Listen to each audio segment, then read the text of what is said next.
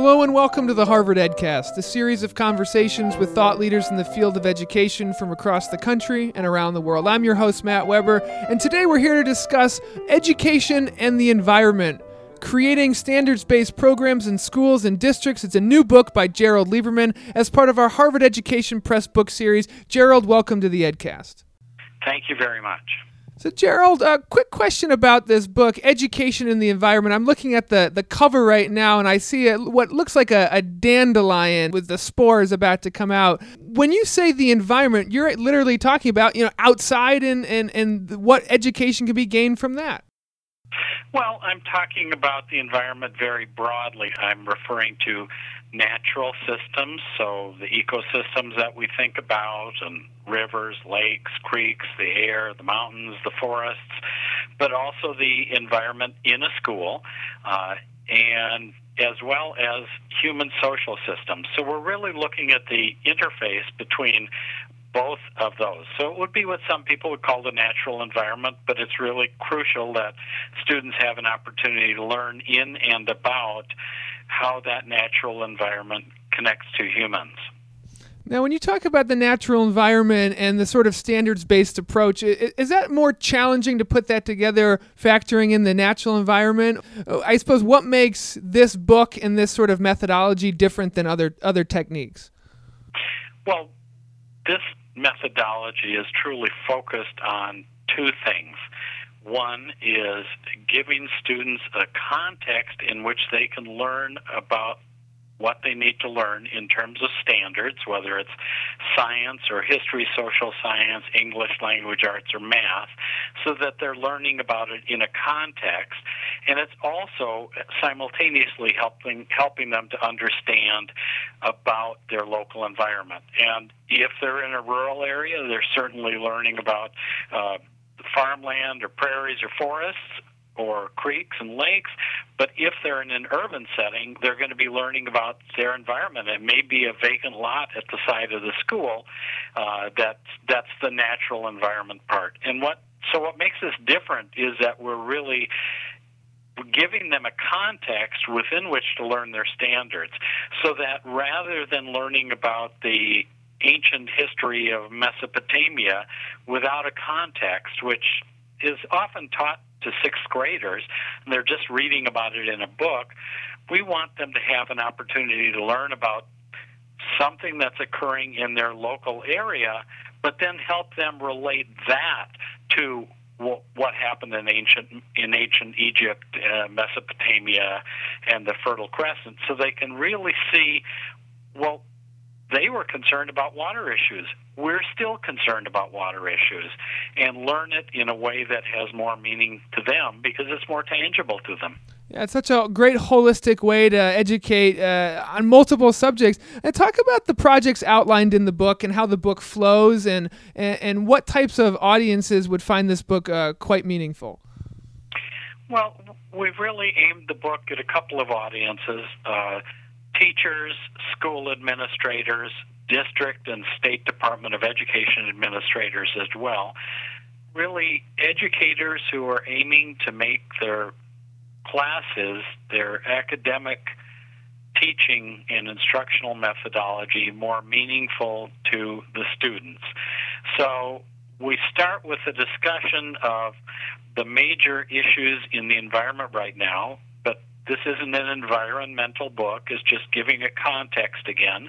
We talk about the history of education briefly again, and the fact that the natural systems, the natural world, has really been at the core of education for tens of for thousands of years, really from the ancient Greeks and earlier.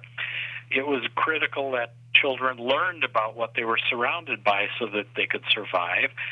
Then we give a number of examples of school programs, standards based, that that help the students learn about their local community, their local environment, and become proficient in the standards. There's quite a bit of information on the research that's been done over the last 20 years that demonstrates this kind of an environmental context is an effective teaching tool.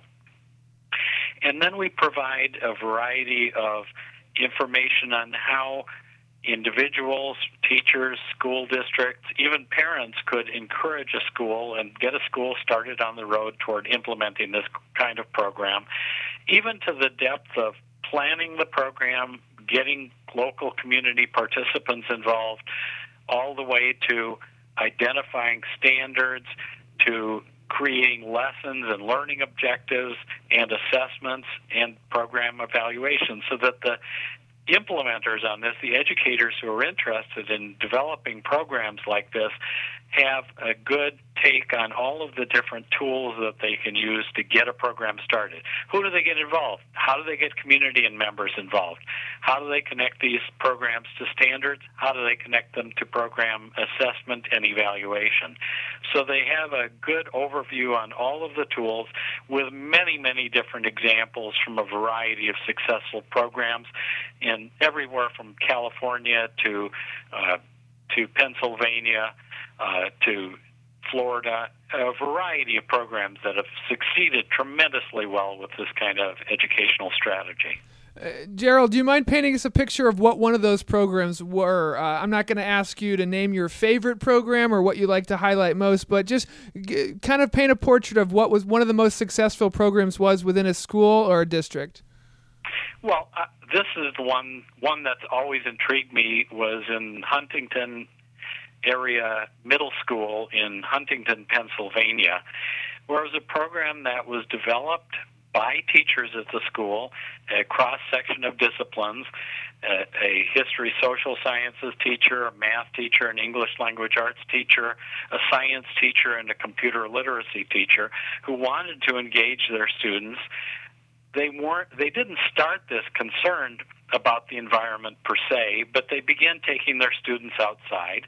There was a creek near the school, and the students started to do some water quality testing there. And what they discovered was that there was a pollutant in there. It happened to be a human caused pollutant of fecal coliform that was far above the legal health standards. And they began to explore that. Where was this coming from? How could they deal with it? And once they realized that it was a potential major health problem for their own community, they started to collect data on the organisms in the creek. They looked for indicator species to find out were these healthy organisms represented in the creek, or since the creek was now polluted, had the organisms there changed? And then they did math analysis on the data they collected. And in terms of English language arts, they, for example, developed presentations and they started to do those presentations for community leaders and the city council. And ultimately, this the work of these sixth grade students led to the community receiving over a million dollars in grant funding to repair the problem the problem was some damaged sewer mains that had been there far too long. And so the, the environmental service learning work of these students, in fact, the effort of educating others in the community, led them to a major accomplishment, which was improving the public health situation in their community. Now, what's intriguing about a program like that is it's engaging to the students. It lets the teachers actually work with real world data for their students. But what one of the administrators in the school discovered on his own was that it dramatically changed the discipline problems in those classrooms. And these students had approximately 5% of the rate of classroom discipline problems that the other sixth grade students had. So it, it's really got tremendous impact. I've mentioned academics before, but also on students' engagement and behavior. It's it's really not surprising that when students are more engaged in what they're studying, their behavior changes. And many of the students that are referred to as troublemakers in a classroom setting, in a sit in your chair kind of setting, teachers have told us for the last 15 years become leaders once they're taken outside and actively engaged in a real environmental topic like this. Wow, yeah, it really seems to enable people's leadership abilities and activism. Uh, it sounds like a fantastic, uh, fantastic model. Uh, last question, um, Gerald: How important and how challenging is it to tie all of these lessons back to standards based? Uh, knowing the fact that they are standards based and what that means, how important and challenging was it to, to always connect them back to that? Well, the reason I think it's critically important to do that is because standards over the last 15 or 20 years have obviously come to the fore, as have assessments. And so we've always found it crucial to the credibility of this program and environment based education as a whole.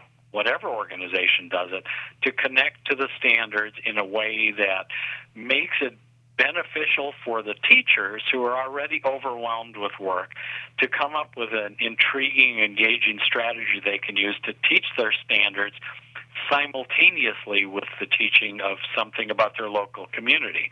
Now, what's important is that with the genesis of the Common Core state standards in English language arts and math, and more recently the Next Generation Science standards, these new standards, in fact, all call for practices that students develop in, develop, will develop in this kind of environment-based education programs.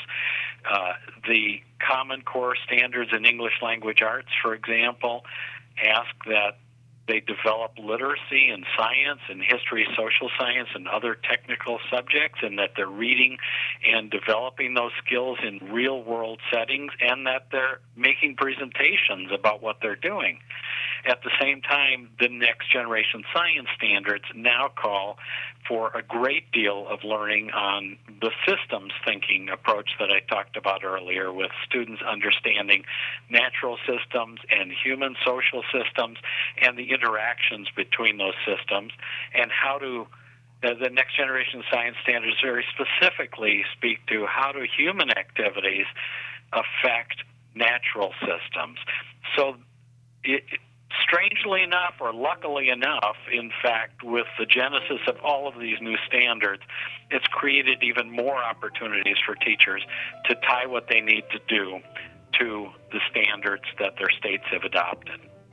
The book is Education and the Environment Creating Standards Based Programs in Schools and Districts. The author is Gerald Lieberman. And Gerald, it sounds like this book could be a real game changer in schools and districts. Well, thank you very much. This has been the Harvard EdCast, a production of the Harvard Graduate School of Education. I'm your host, Matt Weber. Thank you kindly for listening. The Harvard Graduate School of Education, working at the nexus of practice, policy, and research.